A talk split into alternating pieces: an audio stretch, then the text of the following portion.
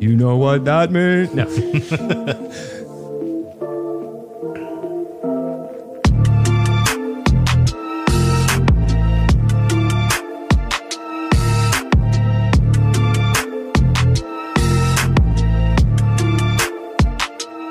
All right, well, welcome everyone to another episode of Geology on the Rocks, your one stop audio shop for all things rocks and rocking out. So, a brief overview of this evening's episode will include the intros and hellos, followed by a triple junction and a new news.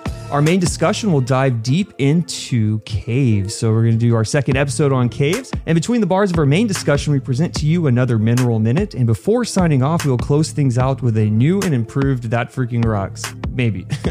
So, a big thank you to all of our listeners out there for allowing us to be played between your earballs and for spending your time with us each week. If you'd like to reach out to us, whether it be for episode ideas like this episode, nope, uh, nope, questions you were wanting questioned, or just to tell us about all the times we were wrong, you can reach us at geologyotr at gmail.com or you can find us on Instagram at geology on the rocks podcast, hashtag your geology daddies. So it does look like it, things are squared away over here. So without further ado to all of you over there, I'm your host, James the Geologist. And I'm Brian Baggins. And this is Geology On the, Rocks. Hey, man. Ooh. Oh, Hello. hey. Eventually, yeah, hey, yeah. it all works out eventually, right? Or it Yeah. all, it, Oh, it, What all, was it? What I don't was know. It? was our very first episode. It all begins eventually. that's what it was. Okay, yeah. yeah, yeah, What's up? oh man, We had to be away from each other for Yeah. too long. for too long yeah because it's been um i guess september's i guess we forgot how I, I don't know like i guess as things went back to being i guess a little bit normal like Yeah. life but I, I guess we kind of forgot the hustle and bustle of life Yeah, because I mean, we started this during the pandemic. yeah and it Um, was kind of just uh i think everything was in limbo Yeah. so the the podcast had to go in limbo as we kind of adjusted back but we're back Yeah. and i'm, and I'm happy that we are back Same. Yeah. So, how was your? Uh, I guess your busy September. Tell us a Yeah. little about what you've been doing, what you've been up to. Because I know we So- did an episode, but then we kind of just like we're like, hey, it's yeah, starting. we were like, we were it like, we was can a full totally start. make this happen, and it just Yeah, couldn't. it, it did. Yeah, so like September is always the worst month for me because that's that's actually our end of year. So we our new year for the federal government starts on October first. Right, right. So we have to like spend all the money. We have to get all the projects done. Justify, get it Yeah. all. Oh my God. Yeah, yeah, yeah. I And get so you. it's it's a nightmare. But then so I had field work. I had an album release. I Yeah. had a conference I spoke at. And was then- it two conferences? It was one conference, but two papers or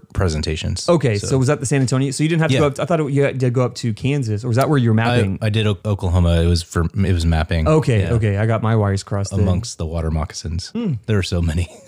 were there? yeah. Hmm. I'm sure like all that rain that were you up there when it was all rainy? It had rained before. Okay. Yeah, so- Ugh, ugh, ugh. Man, that sounds, but that's exciting. So, so what was your talk over? So I gave one over how to navigate doing paleo flood studies, a COVID 19 world. So you can't travel. So do you let your project sit? Oh, yeah. And just become stale? Or do you go back to what we learned in, I guess I would say like physical geology, or maybe, yeah, I guess it would be, but landforms by topography. Okay. And so you're able to, once your eye kind of becomes open to that, it's like, okay, well, there's a, a nice fluvial terrace tread and there's an alluvial fan coming over, and you start to identify geomorphic landforms. Yeah. And then you can kind of tell a, uh, a preliminary history of what's going on. And that's all I guess we're trying to do is tell little stories of what Yeah. of what's happened, right? Yeah. That's what I keep trying to tell keep trying to I guess for my students to come across it's like we're just telling a story. It's Yeah. like nothing's absolute, but uh, No. you know, the more evidence that we have or things that we can identify to tell the stories of everything. So absolutely. Yeah, so my my uh it's been I don't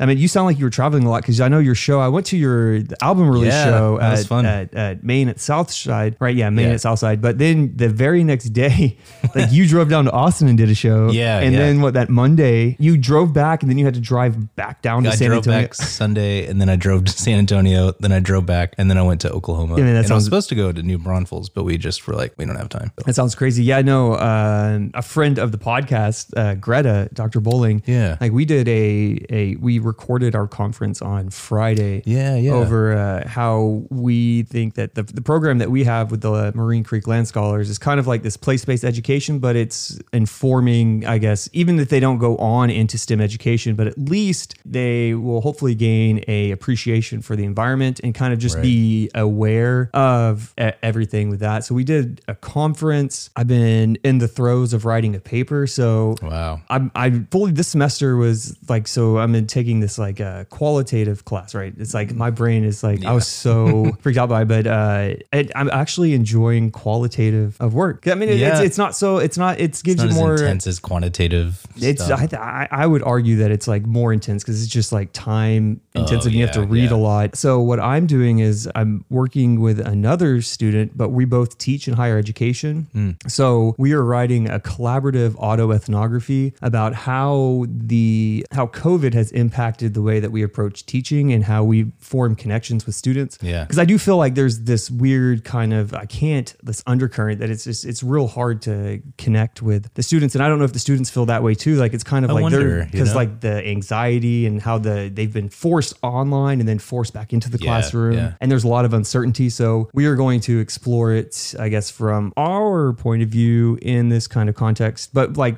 situating like having like the validity of doing the research, right? Even Right. though it's our story, but it's how we're situated in it and how we're come to make meaning of all of it. So That's awesome. yeah, so I mean, like we're doing every like, so I know it's just a class assignment, but we are doing it. We're writing it as if we're going to. I mean, we're going to try and get it published. You should, yeah. yeah, I know. So To do add- you like is it strictly from the instructor's perspective or do you interview students or No, no, no. So it's like the the autoethnography. So it's like we're writing Oh, it, yeah, yeah. and Yeah, but okay. what we're doing a lot of is uh, um, journaling, like every Mm-hmm. time, and then we're taking documents that we've gotten can use as artifacts, like what the students have said. Okay. And add it into it. But we're kind of doing it like in this unique way that we're doing it. I don't know, there's like this juxtaposition because we're doing it like almost like text based is our is our mode of you know, it's like so even well, though it we fits talk in the subject nicely. yeah, I know. And it's kind of like this weird juxtaposition how this uh, technology kind of has made it like, I don't know, more distant, but we're using this this technology to tell like kind of like this personal like journey through it all. Right. I don't know. But yeah, and then also uh, not to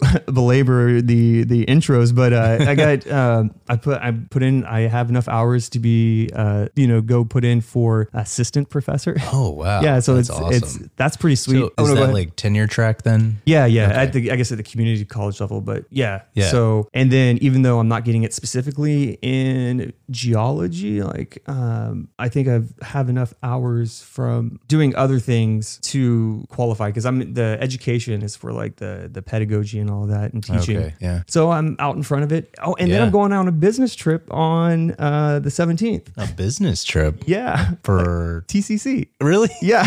They're there- pulling you into the upper echelons. Yeah, so we're gonna there, there are five faculty or five because they're redesigning our workspaces to like Okay. this open format, and Yeah. I don't think anybody's happy about it. But we're going up there to uh, talk with the people that are designing it. So I figured, you know, anything, everything that I've read, like in my like especially in my organizational theory, like you know what I'm saying. I don't know if it has to do with that, but I feel like just if I am gonna not be happy about it, like I'm gonna do everything I can to be a part of the process. So I'm not, you know, er, people bitch about. I think a lot of people bitch about like, oh, g- g- but they never do anything about Right. it. I'm trying Yeah. to walk the walk, like if, you know. No, yeah. To not just have displacement. Yeah, of- yeah, of yeah. Blame. Yeah. Yeah. So, but Cool. that that's That's um, awesome. That's what I have on my news. So it's kind of all of this happening all at once, and then Yeah. Oh, We- but I was gonna say what I have done yeah, as I'm putting my e packet together for because I know like you went through the promotion like uh, process. Like Oh, I'm yeah. starting that, but it's like a year. It takes me a year Really? to do this whole thing. But I started. Uh,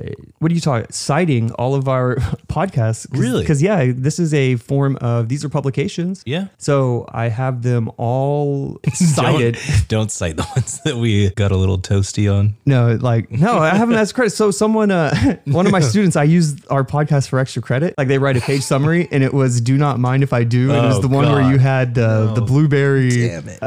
what was it? Blueberry old fashioned. Yeah, blueberry And I old fell fashioned. asleep. Yeah, she was like, "What'd she write?" She uh, she wrote, she's like, "And there's nothing better than a drunk geologist. Yeah. it's the only way a geo." all That's the- how we. Uh, let me um, let me see if I can find exactly what she said.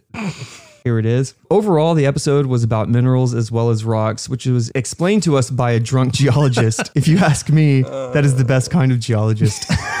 I didn't know there was anything other Great. than drunk geologists. Yeah.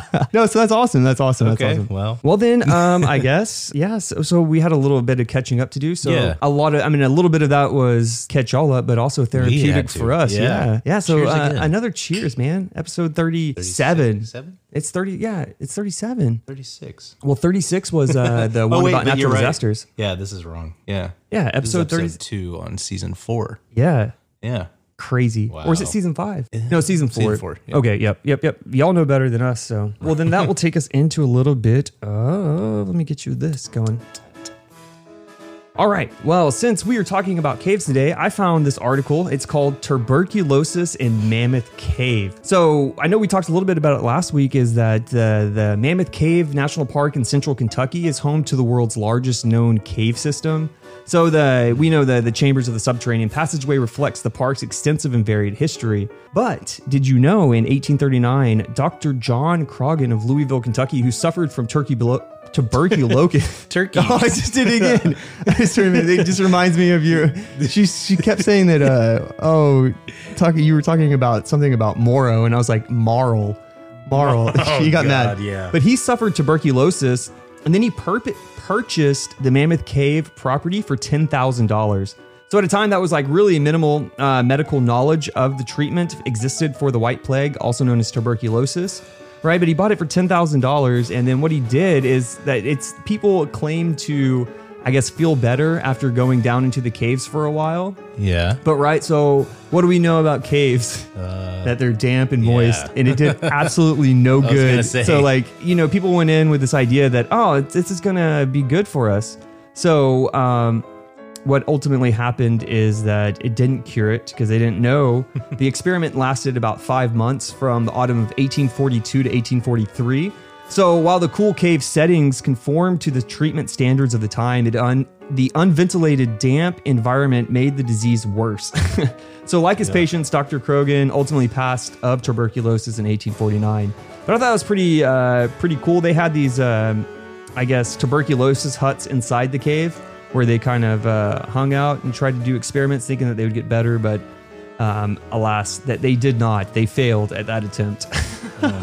so But, yeah, Oh Like what?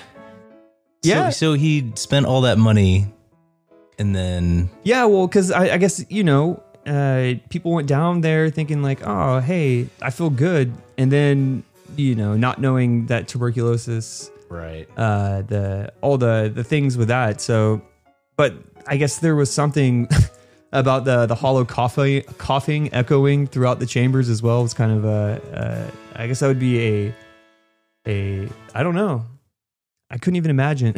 Just Yeah, it's like in mineral wells, like they people used to go stay there all the time because the they would go there on like their deathbed, right? yeah, And they'd be like, "Oh, if you bathe in the waters, it's it's the same kind of concept, I guess." Yeah. But, but you're right. Like if a cave is still doing well, it's going to have some humidity, right? So- yeah, and that's probably not the best for uh, especially you know, and it's not it's not what do you call it circulating Right. Yeah. Or not well at least. not well at least because we'll we're talking about uh, caves today and Sorry. That's I was okay. Literally like my thing closed. and I- I'm like, I've done where that. am I? But yeah, Yeah, so we'll get you a little bit of uh, uh, music going. I don't have any news. Oh, you don't have any news? Okay. So we can just end with yours. I was going to talk about cattle potty training. No, I mean, will you at But I- least tease us for next week? okay, cool. So uh, I didn't really have a lot of time to do a new news, but But- I do want to give y'all a, a heads up on I've, I'm back on the weird animal stuff. That's that's what I'm So- talking about. So next week Be prepared. I want to talk to you guys about cattle potty training. cattle cattle potty training. hey, speaking of cattle, I actually used something from the podcast in my class today. We were talking about methane, Mm. and then it, I automatically it brought me to. I'm like, hey, well, how can I relate it to like you know real world issues? And I was like, Yeah. oh, hey, Cow let's farts. let's cow farts and um, Human I farts? talked about the. Uh, how uh, Brazil is coming out of being like a third world country Oh, yeah. and their dietary changes. So they're converting a lot of that to make space for the cattle. We talked about this in one of our episodes. Yeah, so yeah. I was like, yeah. So I mean, like, I'm not here to say it's right or wrong because you know that's their country. no one told us back then. Right. But I was like, but But there, there they it's- have like they do whether or not they have a real responsibility, they do. And Oh yeah, for sure. know what I mean? For sure. But you know, we did talk about that though. yeah. Yeah. So I thought it was cool. But all right, well then let me get back over here and then I guess uh, we can go um, underground. we can go yeah, let's let's go underground. To the, the underground episode. Yeah. Hey, I was gonna yeah, the underground episode. Ooh. Yeah, it's it's so underground. Tales from the underground. Um, Yeah. Cause it's almost Halloween. We should do almost, Ooh, we should do something spooky. yeah. We'll talk about some like Ultra creepy Mafix. Oh, just kidding. oh, oh, oh, man. Commadiites? No. No, we can if you want to. Hey, man, it's the, the I don't let me dominate these. but so okay, so today we're going to talk about caves. So um, I know we talked about this a little bit on the last episode. Is like we're, so we're going to talk a little bit about the the science and caves. But then we're going to talk about how some early geologists um, or speleologists kind of went in and studied some of these caves. Which is kind of like why I got into geology a little bit. Yeah, Just like that explorer mode. yeah. But it can you imagine like No. you No, I can't. Because you don't know if you're coming out. No, and then uh, what? So you know, if you've ever gone on a tour in a cave, at some point they turn off all the lights, Yeah. and just it, it's absolutely it's it's so mind numbing. It's like I, I can't Like, even. did they just find flint and like spark and I, I, I don't know. And then what happens if you're like an explorer and you're deep down in there, and then your thing gets wet, or you know your torch, yeah. and then like You're what? done. How, how do you get back if you don't have some kind of guide system? you have to yeah. Yeah. yeah, I guess we'll Yeah. So what we're going to talk about, I know the last time we started, we started the discussion of caves, but we're going to further it. So it's the the speleology special part two. We might call it something else, but um, so we're first we're going to talk about the characteristics of the underground atmosphere inside the caves. So it kind of related to the the tuberculosis, but so many of the familiar roadside signs advertising caves open to the public carry the phrase "come underground and cool off." Right. So this is reasonable advice for you know during the heat of the summer. The temperature of these caves are indeed they're pleasantly cool. Right. They're they feel great. Yeah, if, and if the tourists were, you know, to visit in the winter instead of the summer, however, the signs would probably read "Come underground and warm up." Yeah. because during the winter, these same caves are far warmer than the surface, so they the cave temperatures are nearly constant throughout the year. Yeah, so that that perceived change is due to the the temperature outside and us going in. Yeah, right. So then I say let's I guess kind of go into the controls of the cave temperature itself. Yeah, let's do it. All right, so then uh, we can think of the air movement in and out of a cave is so slow that within a few hundred meters of the entrance of the cave, air ordinarily takes on the same temperature as the wall rock. So the, the temperature of the deep parts of the limestone caves is therefore controlled by the temperature of the limestone itself, which is in turn approximately equal to the average annual temperature of the surface. We we also need to keep in mind that the daily and, and seasonal temperature fluctuations of the surface they tend to diminish as heat moves down through the rock. So you have like a gradient. Yeah, yeah, yeah, yeah, yeah. So right, so a 30 degrees Celsius temperature fluctuation between day and night is reduced to a fluctuation of less than one degree Celsius at a depth of 57 centimeters below the surface, and likewise, a fluctuation throughout the year of about a 30 degree Celsius is reduced to about one degree Celsius at a depth of 11 meters. because caves commonly lie deeper than 11 meters Yeah. they ordinarily they have annual temperature variations of less than one degree centigrade and so the surface temperature on which the cave temperature depends it's chiefly determined by the latitude of the cave and its altitude above sea level Okay, so the latitudes and attitudes. got all that attitude Yeah, no. So the latitude and altitude. Yeah. So alt- latitudes, they're they, they'll they'll change the amount of solar radiation, thereby affecting the daily temperatures because of that. You know, the the 23 and a half degrees. oh yeah correct correct yeah, yeah, yeah. Uh, we see this in average temperature of caves near the southern border of the United States. It's about 20 degrees Celsius. And Yeah. then near the northern border, it's closer to five degrees. Yeah, right. So then, then, then the altitude will also have an effect on temperature too, with that environmental lapse rate, right? Right, right. And the effect of altitude, it can easily be seen by two Colorado caves near one another and at approximately the same latitude. So one's Fly Cave, it's at an altitude of 1920 meters. meters. Yeah. and it has temperature of 13 degrees Celsius, whereas Spanish Cave, it's at an altitude of 3,630 meters, and that has a temperature of only 2 degrees centigrade. Man, so that's that's a pretty significant difference right there. So we removed the latitude variable, which I guess to us is going to indicate a gradient of about six degrees per thousand meters. So then the, the temperature of middle latitude limestone caves for which the, the locations and the altitudes are known and can be approximated by using the following equation of degrees Celsius equals 38 minus 0.6 L minus 0.002 H, where L is the latitude in degrees and H is the altitude in meters. But, there's always a but. Eh. yeah, there's always a but, right? I like big buttes, and I cannot Oh, like yeah, no. yeah, yeah. That's an that's the the butte here. It's that other factors besides latitude and altitude affect temperature of certain caves. So we couldn't make it that simple, right? Yeah. We never can. But s- since water is more efficient than air in transporting heat, the temperature effect of a stream extends much deeper into a cave than that of what, what air currents will. yeah. So knowledge is about the properties of dihydrogen Ah. oxide strikes again. Boom. Good old diol.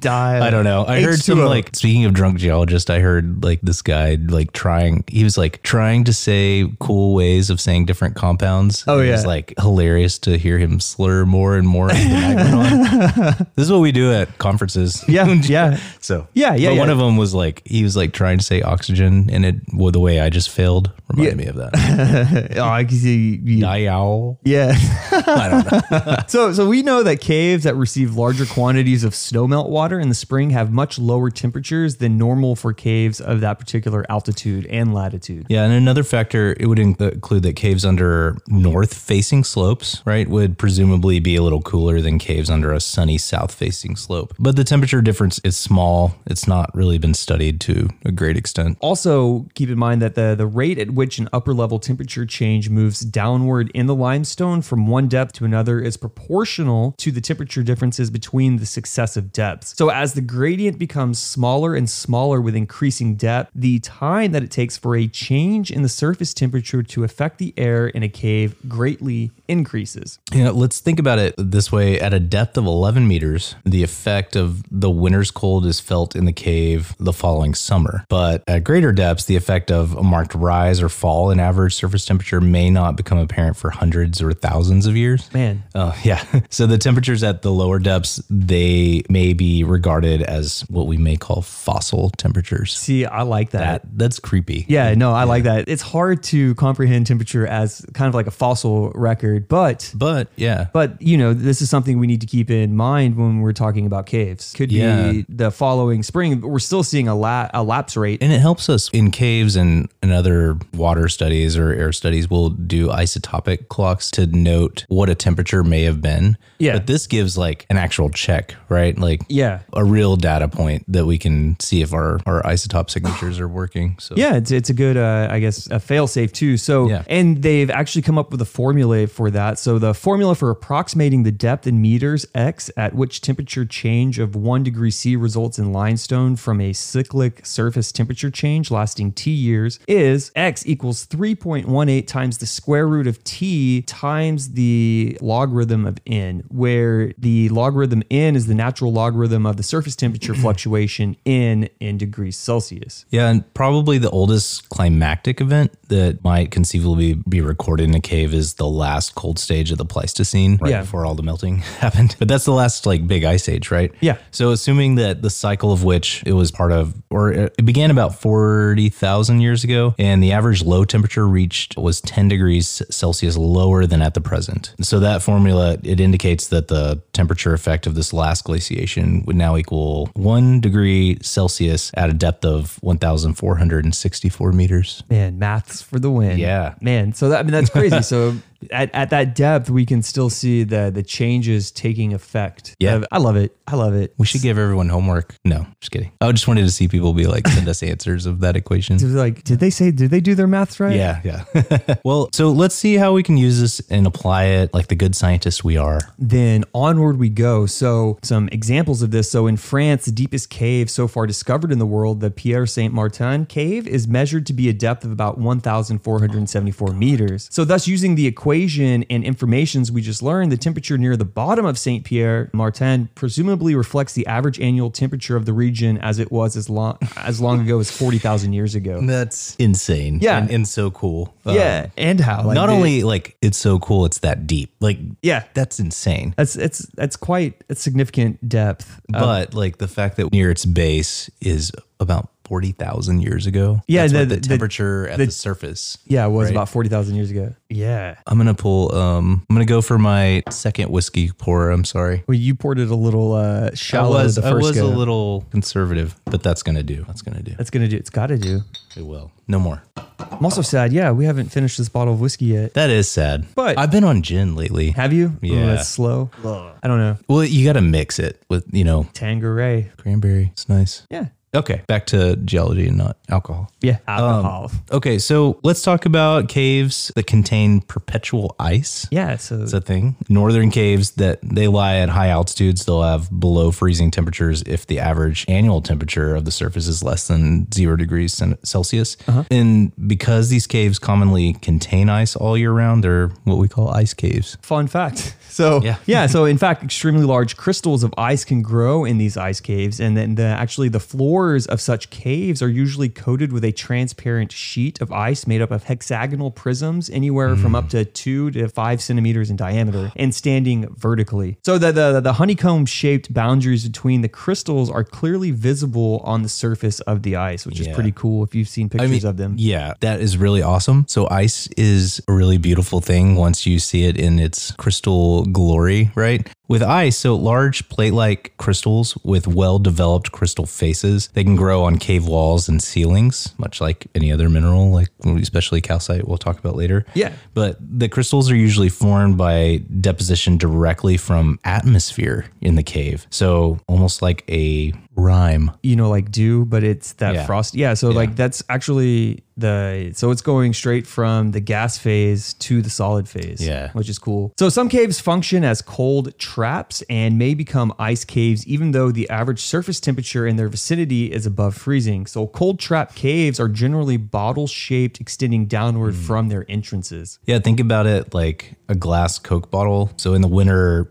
dense cold air flows into the cave, fills it from the bottom, and then in the summer, circulation will cease, and then the cold air is trapped in the cave. So the caves may have temperatures nearly 10 degrees Celsius below what would be expected from their latitude and altitude. Yeah, so then the, we're really seeing that that density difference, like it, they don't mix, like right? Right. So that's heavier in cold air, so it has Stratified yeah temperatures. yeah in the cave so it's that that just it just stays cold Yeah. that's pretty cool so these cold trap caves in limestone are relatively rare but limestone caves seldom have the required relationship between passages and entrances however the the lava tubes on the Mm-hmm. other hand almost always have the necessary shape because their entrances are holes formed by the collapse of part of the ceiling Yeah, so there's some pretty interesting groups of lava tube ice caves of this type in um, in Lava Beds National Monument in California, and in the Craters of the Moon National Monument in Idaho that you can visit. I guess let's shift our focus a little bit to the relative Mm-hmm. humidity because it plays a role in all of this. So, if we remember from our last cave episode, we talked a little to this of the air of most caves is saturated with water vapor. I think towards the end, sorry, yeah. Uh, So in other words, this is not good for uh, tuberculosis, TB patients. treatments. Yeah, but the you know the relative humidity is hundred percent. Yeah. So You cut it through with a, with a dull butter knife. Yeah. So, and if you've been in a cave, you you would know. Like you feel sticky afterwards, and it's like I didn't sweat. It almost feels like like it feels refreshing, but it almost feels like like you're like whenever you're you're sick and you kind of get those cold Yeah, sweats where yeah. it's kind of like you're cold and sticky and it's not a good. It, it, it feels good if compared to being hot, but when you're in it for a while, you're just like You're kind "Ugh." of disoriented. Like, Yeah. why? You know? But I'll tell you why. So it's because the ceilings, walls, and floor, they're all moistened by seeping water. Seep. Seeping Seep. is such a wonderful word. Like, we use seepage. Seepage is like in every report I write. And it's like, that is a terrible word. yeah, it's like meat. I don't know. Seep. But the air, it basically must pass by as it moves slowly through. So the water's moving and the air interacts, right? Yeah. So the constant temperature of the inner part of the cave permits the high humidity to be maintained indefinitely. Yeah, for sure. And then near the entrances to caves, however, the humidity may be lower, partly because of the outside humidity is usually lower, water, and partly because the cave temperature differs from the outside temperature. So a fall in temperature increases the humidity, and a rise in the temperature increases. So what we see is in the summer, warm air entering a cool cave soon becomes saturated without absorbing any of that water from the cave walls. And then in the winter, what we see is that the air becomes warmer as it enters the cave, and for a short distance, its humidity actually falls. Right. And, and deeper in the cave, however, the humidity of, of the air slowly rises to the saturation level. Yeah. So the opposite effect occurs in caves, which the air currents flow outward. And in the winter, the saturated air, it, it'll extend all the way to the entrance. In the summer, the humidity may be uh, low just inside the entrance where the outward moving saturated air first becomes warmed. Okay, so yeah, we're seeing this this kind of mixing going on. So this Yeah. this leads us into air currents caused by barometric changes near the entrances. So I know we've talked about barometric pressures Yeah. with the Torricelli, but um, uh, so the the parts of the cave near entrances are ventilated by an exchange of air with the outside. So this exchange is going to vary as a function of the the constantly changing pressures of the outside atmosphere, and then the surface barometric pressure changes are of two types. So we have the periodic and we have non-periodic. The most important periodic change is it's a 24 hour fluctuation. So it, it results from the difference in temperature of the air between day and night. And during the day, the air is warmed and it becomes less dense. Um, and then the pressure will fall. Uh-huh. Yeah. But at night, it cools and condenses and pressure rises. Yeah, so we kind of see this this back and forth because we talked about the if you have the you know I was trying to just even you sh- you don't I don't I don't think I've ever like sat there and thought about like why is things when it's less dense like because density is mass over volume Yeah. right? So if you have this mass of air and you expand it it ha- it, it, it, it air is weird. no, but like even with water, it does the same thing. So like uh, if you warm it up, it it so if you have if it's a volume right, and let's say you have one over ten, so that's right. But if you increase the volume, so over one over twenty, what is that? That's one point f- or 0.5, 0.05 versus 0.1. So it's it's going to have a tendency to rise. But if you were to reduce that space and you make it uh, one over five, that's 0.2. So mathematically, you can see that it's. Uh, well, I guess it's two because it's one over. No, never mind. But anyways, yeah, it's- He, yeah. but the molecules they're they're more spaced out, but like they have the they cool. But anyways, whatever. Right. It's like, what does that look like molecularly in that? If you took one plane of that Yeah. and looked at it, why? Like, what does that actually look like? And I, I, they know that like atoms will interact more vigorously in certain areas, and that's why they're allowed to spread out. Yeah. But it's And the volume is they just it's the mass over the volume. yeah, Yeah. it's weird. And then the temperature they get I don't know. So anyways.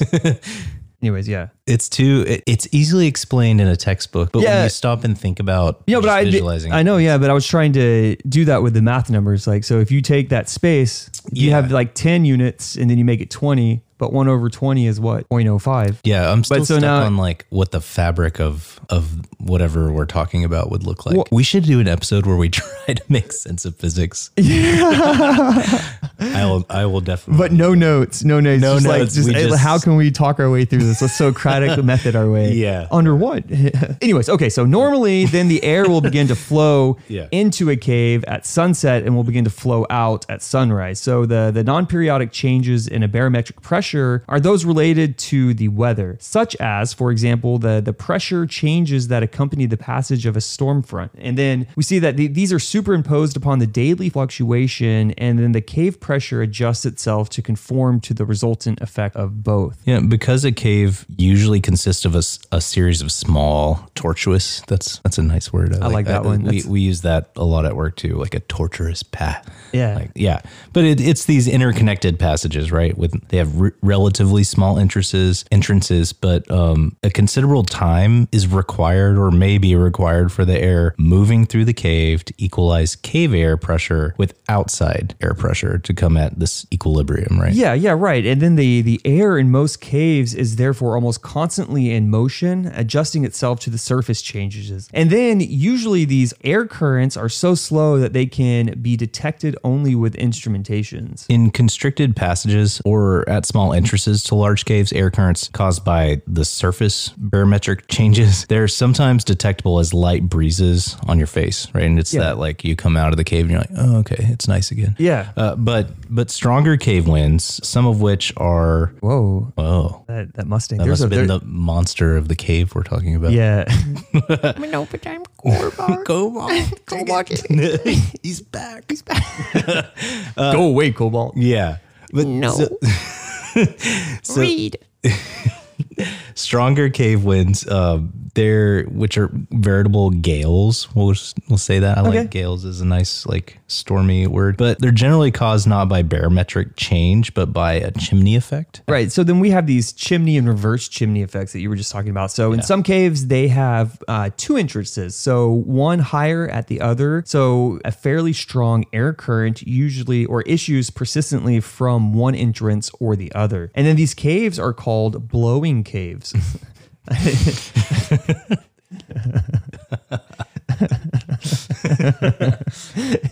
It's- it's- they have glory holes in them. That's what they're. they just set up a sheet. Anyway, so they, they Yes. normally have an annual cycle in which air blows out um, of the lower entrance all summer and out of the upper entrance all winter. in the winter, a blowing cave functions in the same way as a as a chimney. Yeah. Okay. All right.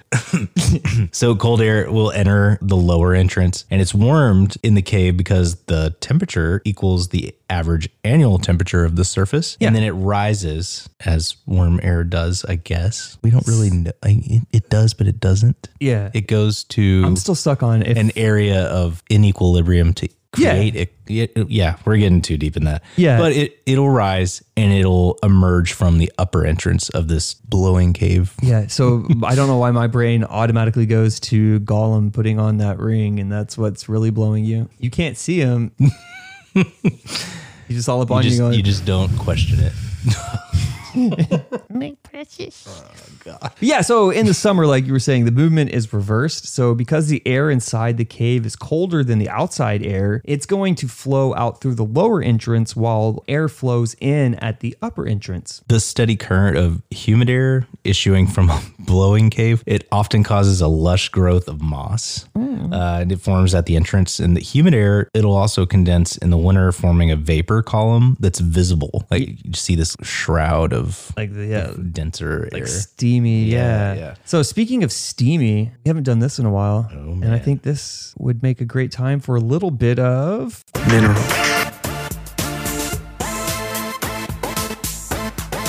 Mineral minutes. Mineral. Mineral. Mineral minutes. Mm. Minerals. I love So this week's minerals brought to you by the hydrated calcium urinal vanadate.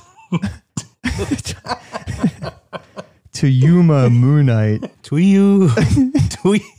We, we did one like this. Tuyu humanites chemical formula CaUO2 2 V208 5 Eight. 8 H2O. Yeah, no, we're in the uranium series, so all these are going to Yeah. be some sort of. Um, so Tuyuma moonite is a bright canary yellow color mineral due to the high uranium content, and also because Tuyumunite high uranium content makes it radioactive.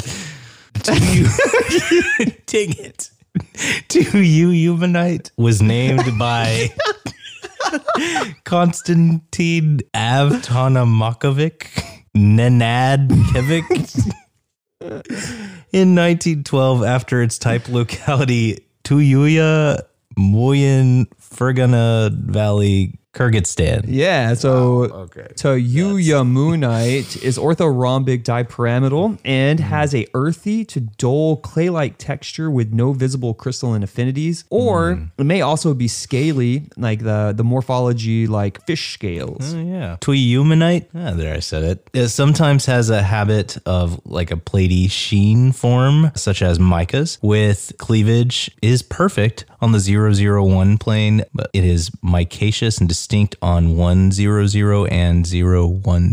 So Tuyuyamunite has a hardness of 1.5 to 2 and has a specific gravity of 3.57 to 4.35. Tu- You're missing a Dang whole it. syllable. to eumenite is is translucent to opaque with adamantine waxy pearly on 101 dull luster Yeah, so Tayuya Moonite fluoresces and is biaxially biaxially negative. to yoi to you eumenite i can't I, I think it's Tayuya to Moonite. you eumenite is formed by the weathering of uraninite a uranium bearing mineral fancy that yeah So the the Tayuya Eumenite, uh, being a hydrous mineral, contains water. Yet when it's exposed to the atmosphere, it loses that water, and this process changes Tayuya Moonite into a different mineral altogether, known as Meta Tayuma Moonite.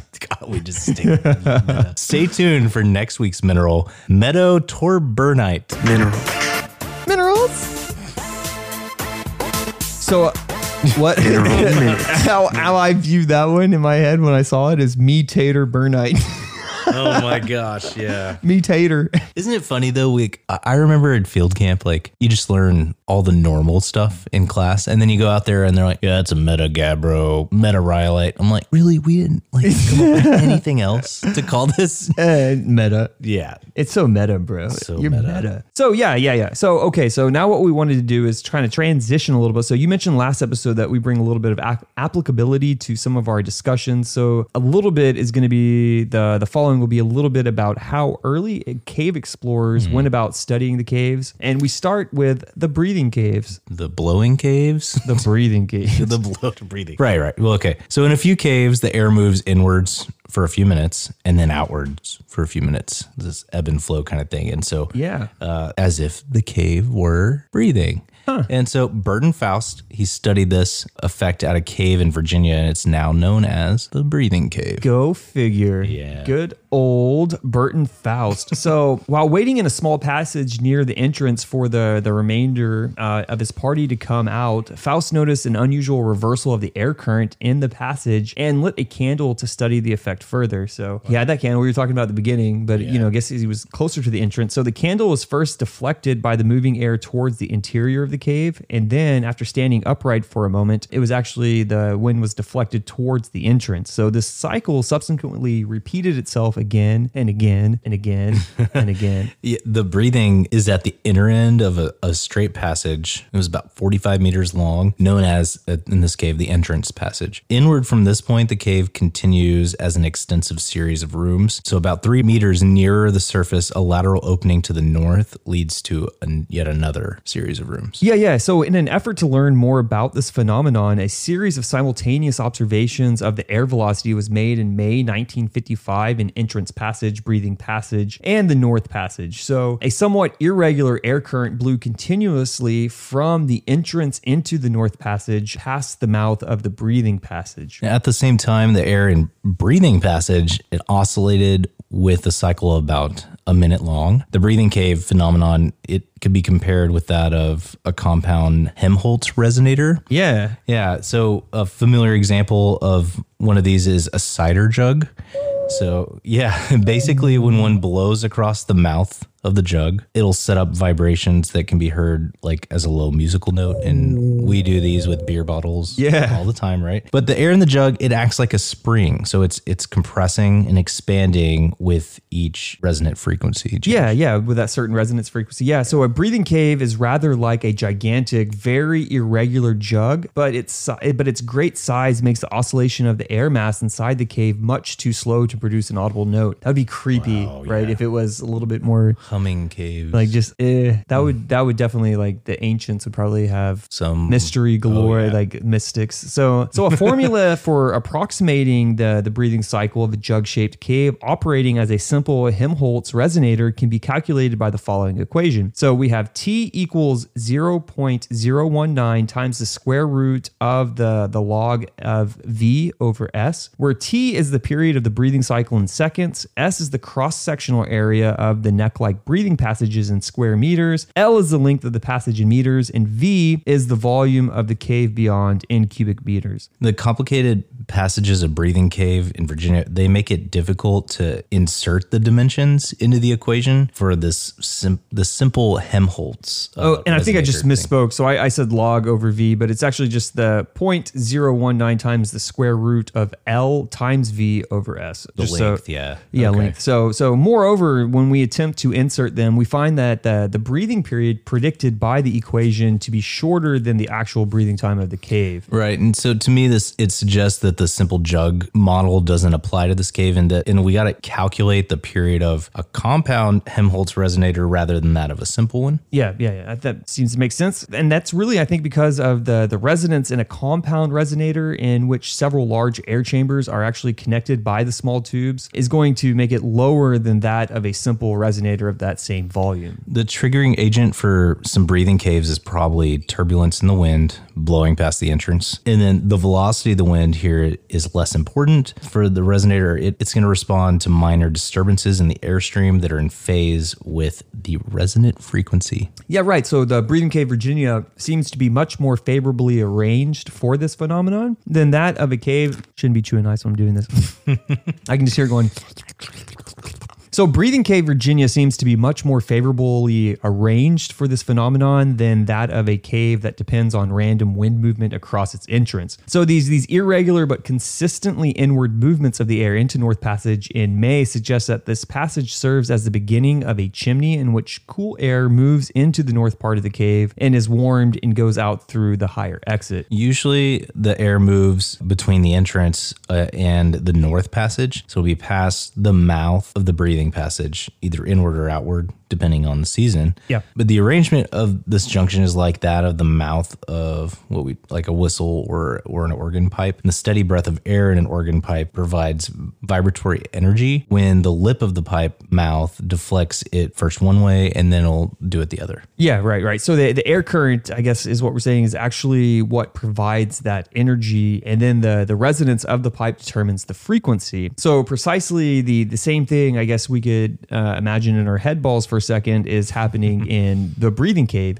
except that the, the dimensions are so large that the the actual oscillations themselves, instead of being measured in cycles of per second, that they must be measured in cycles per hour. And then there's the case of ebb and flow of springs. And so the water flow from some of these large springs in limestone, it, it exhibits a curious like, pulse, pulsing, pulsating action. Yeah. Uh, every few hours, a surge of water is about 10 times the base flow. It'll erupt from the spring. So that process, it triggers this ebb and flow. It's not really, there's not a definite known quantity or reason. Yeah. But enough has been learned about the phenomenon to ascribe it to tentatively to an intermittent siphon. Yeah, so I, I believe in most cases the study of ebb and flow systems necessarily has been restricted to the measurements of changes in the flow of outside springs. But research that has been done under the direction of uh, S.R. Ufalt at Big Spring in California affects in the, the Lilburn Cave, 700 meters away from the Big Spring and about 10 meters higher, and have also been observed and compared with those taking place simultaneously outside. In the early phases of that study at, at Lil- Lilburn Cave, the speleologists inside the cave, they clocked a slow rise of ponded water, which was then succeeded by a sudden flushing. Yeah. While others at, at Big Spring, they noted a steady increase of in flow that was followed by an abrupt flood. So, to extend the period of observation and to increase the precision of the time correlation between the events at Big Spring and Little Burn Cave, you felt or Ulfelt, Ul- Ulf- Ulf- Ulf- Ulf- Ulf- Ulf- Ulf- Ulf- the oil field, Ulfelt, he set up a permanent water level gauge at the spring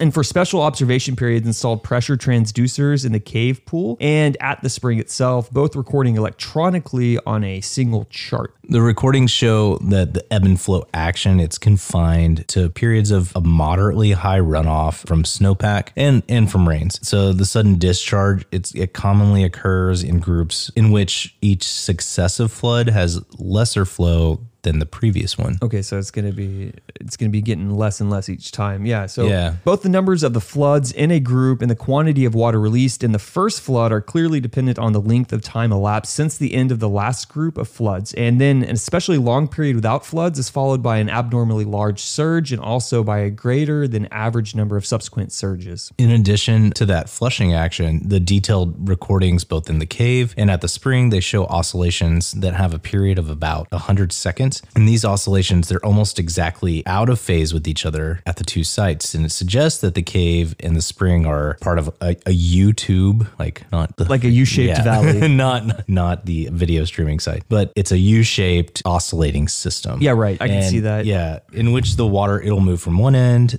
to the other end with a characteristic frequency. So when they're out of phase, it's kind of like they're Yeah. Yeah, it's yeah. So, but yeah, what, what they saw is that the identical period of the oscillations indicates that during the flushing, a water connection between the cave and spring is continuous, and then the oscillations end abruptly in the cave after the the flushing. Really, when the the water resumes its slow rise.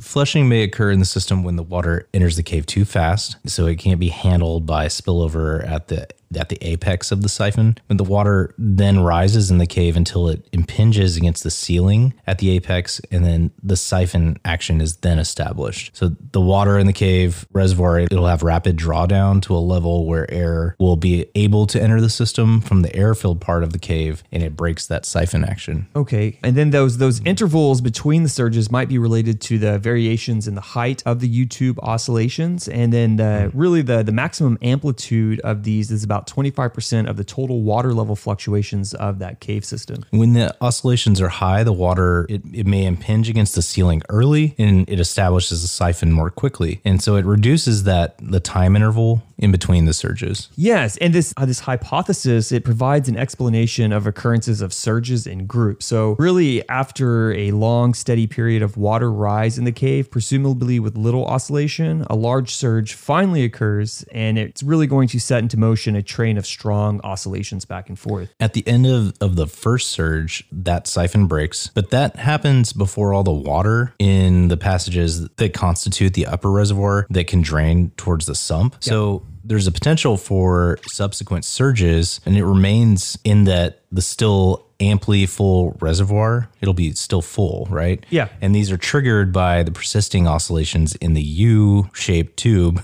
between the siphon and the spring. Right, right, and then eventually that that water in the upper reservoir is depleted, and then the oscillations are going to ultimately die out, and a period of recharge passes before the next group of the surges take place. So really, we see this this type of ebb and flow action is not unique to the system at Little Burn Cave in California, and then at Ebb and Flow Spring, Missouri, an almost identical relation is observed between the length of the time preceding a group of surges and both the surge height and the number of surges in the group itself. So Yeah. That is our little little bit of case studies how they but i mean it's kind But of it- it's interesting that you know they're putting the two together because it's like this uh it's build up and then Yeah.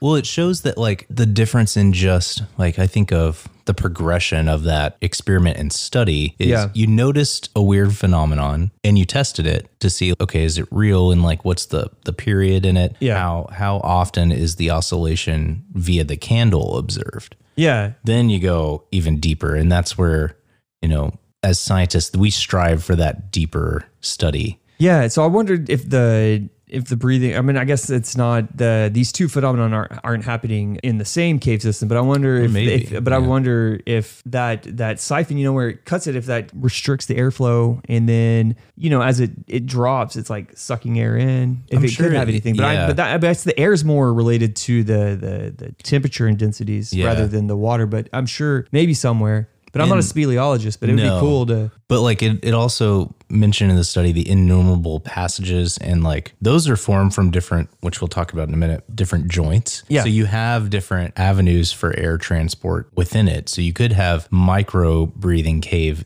environments. And then within what? that. And then what's interesting too is you know we talked about on the first one is that whenever the cave is actually exposed to air, it stops the the dissolution part, and the caves aren't being formed anymore. Yeah. But it, you still have all these other interactions that might lead to further weakening, weakening and creating the more pass. I guess more ca- passages aren't being formed, but it's being, I guess, eroded away. You know, what I'm saying weathered away. Weathered away. Weathered away, man. so that was just a little bit of some, I guess, a little bit about caves that you may or may not have known. But we'll continue our discussion. We'll talk a little bit about them, a little bit more, some famous caves in Texas. Yeah, yeah. I uh I thought we could talk about Natural Bridge Caverns. What do you think about that? I like Natural Bridge Cavern. I was Okay. just there this summer. It's wonderful, right? This summer, yeah, no, it was, it's it's it's it's a pretty sweet cave. I, I'll, yeah. It was the last speleology special that we did. That that picture that we used for the the Instagram Yeah. Ah, post. That was that was actually a picture I yeah, took. Yeah. Well, so I'll just say that this cave it, it occurs in central Texas, and it's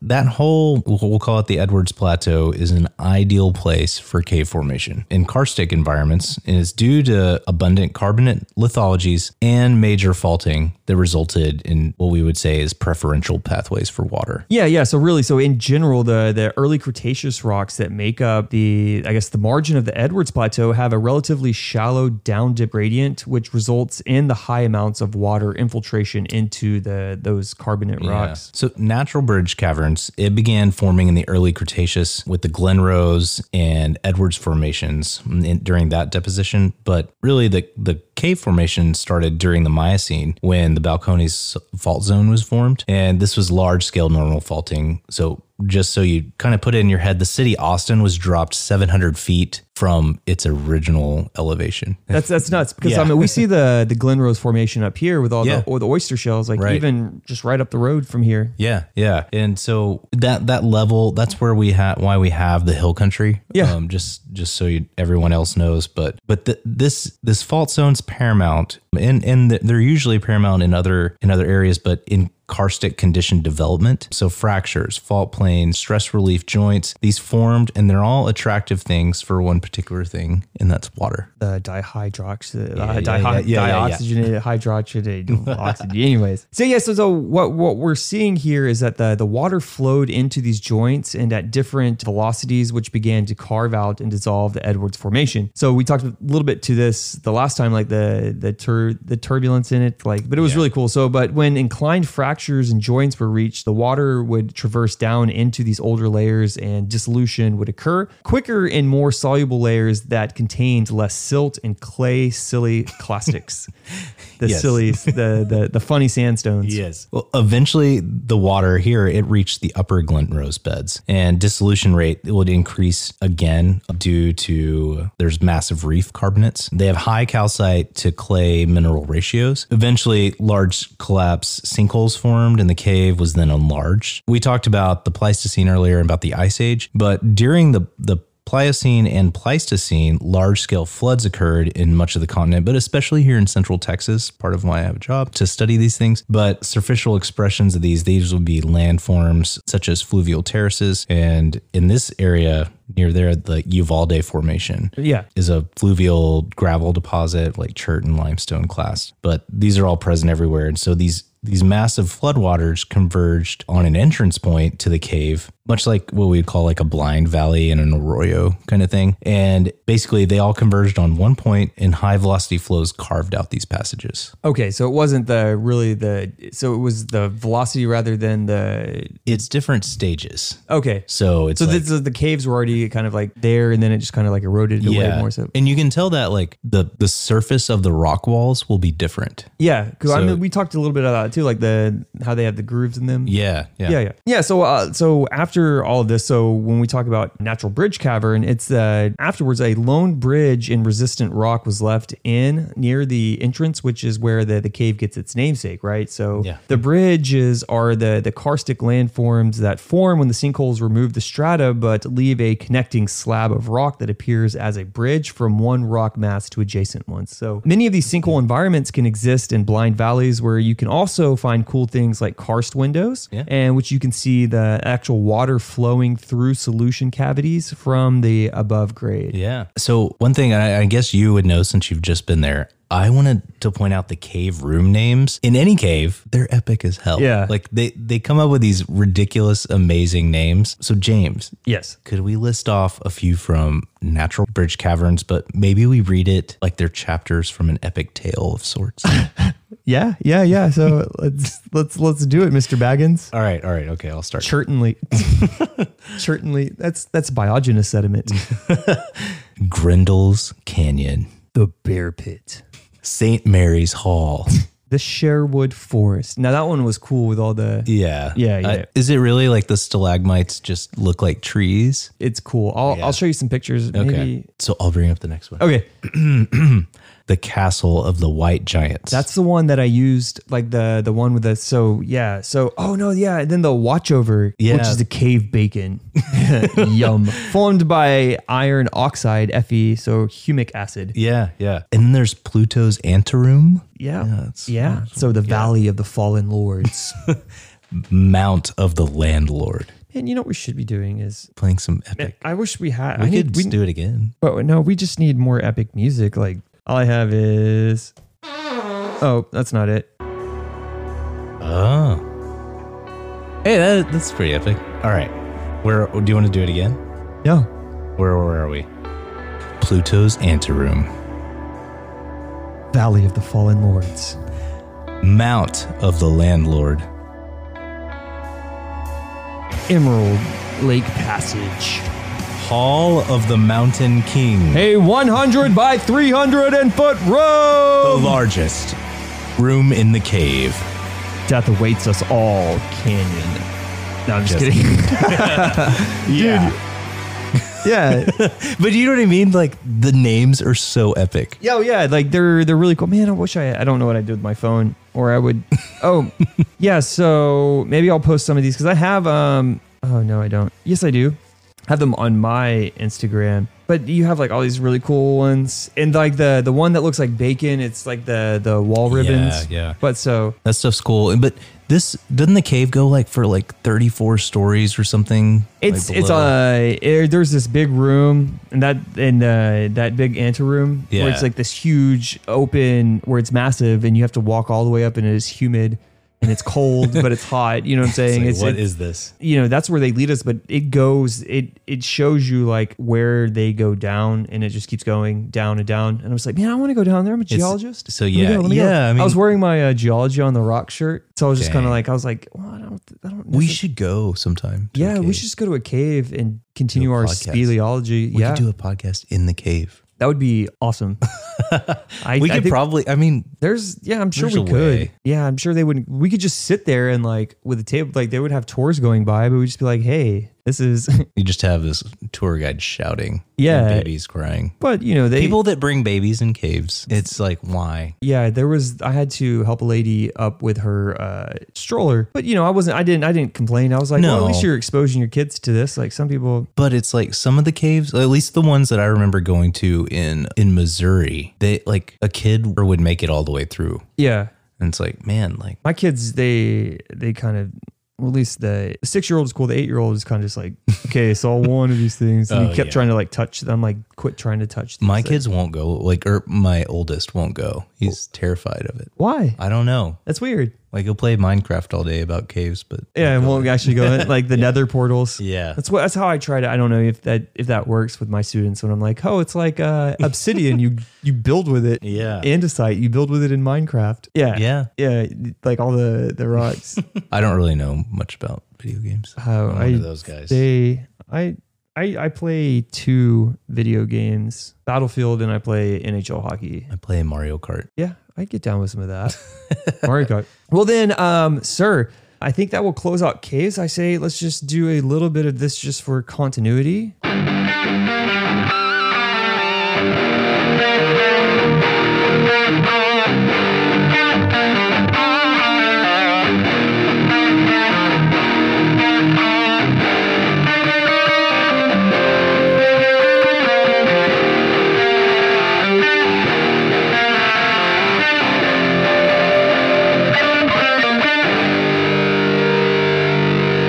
Nice. So you just had an album release. How is that? Adrift Abyss. Abyss Adrift. yeah it's actually doing a lot better than I thought it would. Really? So we like it's nice seeing emails come in like it's like on the, every hour we get a few and it's like Yeah. so and so purchased Adrift Abyss on CD for this or for on vinyl for this. So we we're in the shipping game now where it's like Constantly we're shipping? always. Yeah, I wish our label would do that, but hopefully they're not listening to this. You know, it's uh, But I guess part of the the process. yeah, and it, it's been a little messy with some stuff. Like we got some vinyls that weren't correct as far as color variant. Oh. And so the label didn't like that, so they got new ones. So at the show, we had the Texas variant, which I'm like, guys, we got to stop using the word variant in this day and time.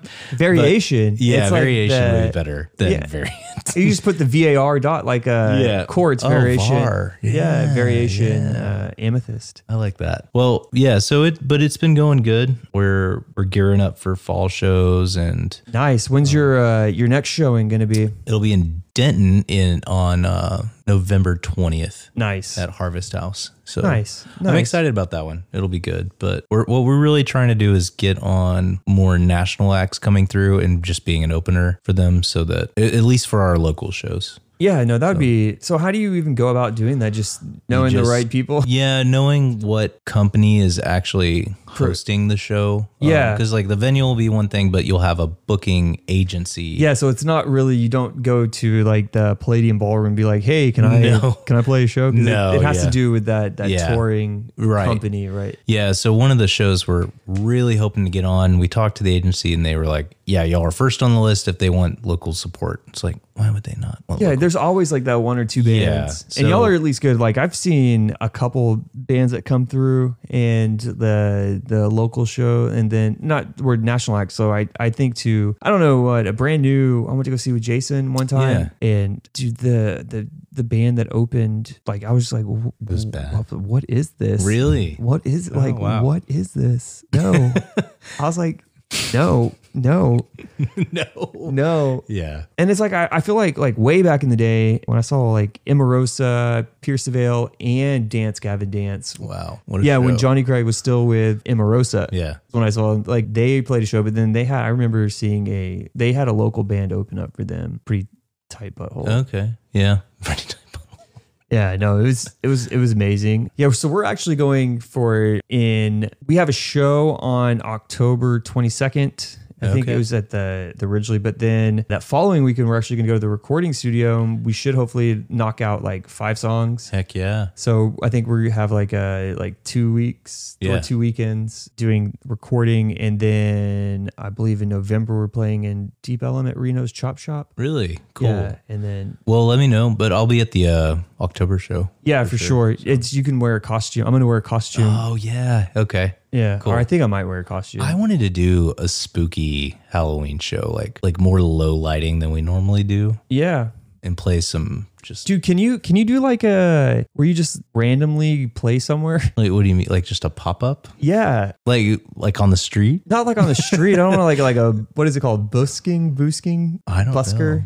What do you know those people that play on the street? Yeah, yeah, Like, yeah. I think that, like B U S C A. I don't know. No, I was saying like, what if like just like I don't know like if there's like these outside places like just oh, like if you just got your band together, I got my band together, and we're like, hey, let's just we play a could sh- totally do. let's that. just play somewhere random. Like it doesn't have to be at a venue per se. no. You, I mean, as long as you have the audio set up. Yeah, so that's what I was wondering. Like, Yeah, you want to do if you want to do like a like an actual Halloween show. that like a house party show is really. But the danger is now we're in. I guess it doesn't matter. Like at a venue here, you can't really be like you all have to be vaccinated and I Yeah. don't- I don't know. House show would be cool though. So there's a place in Fort Worth called the Black House, and it's really near where I live. But they have shows. And Oh, do they? traditionally have had Halloween type things. I don't know who's doing it, but it's like it's an all black house. It looks like what's that movie? The Min- the Minion movie, whatever that is. Okay. Um, yeah. Yeah. Yeah. His like, house. It okay, looks like, Cruise House. Yeah, yeah, yeah.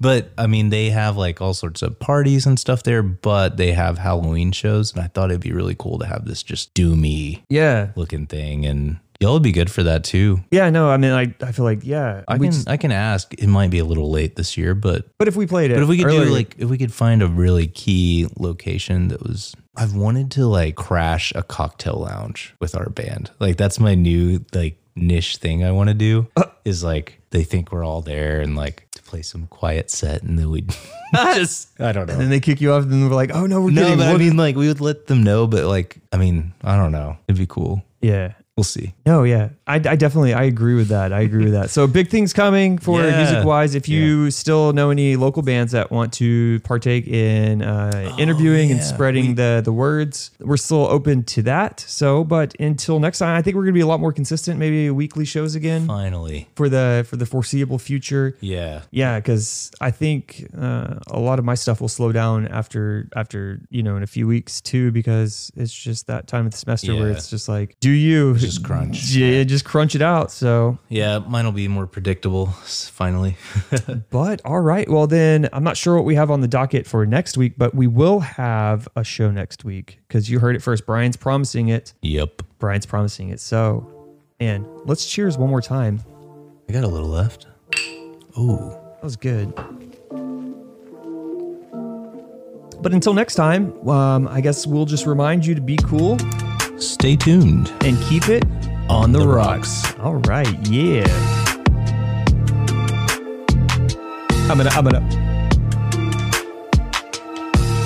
We didn't have, we didn't have too many, we didn't have too many screw ups. Uh, No, not to after have- that. Like, to have- we weren't that rusty. No, but it's not gonna have as much fun with that. I'm on, on Nenad Kivik.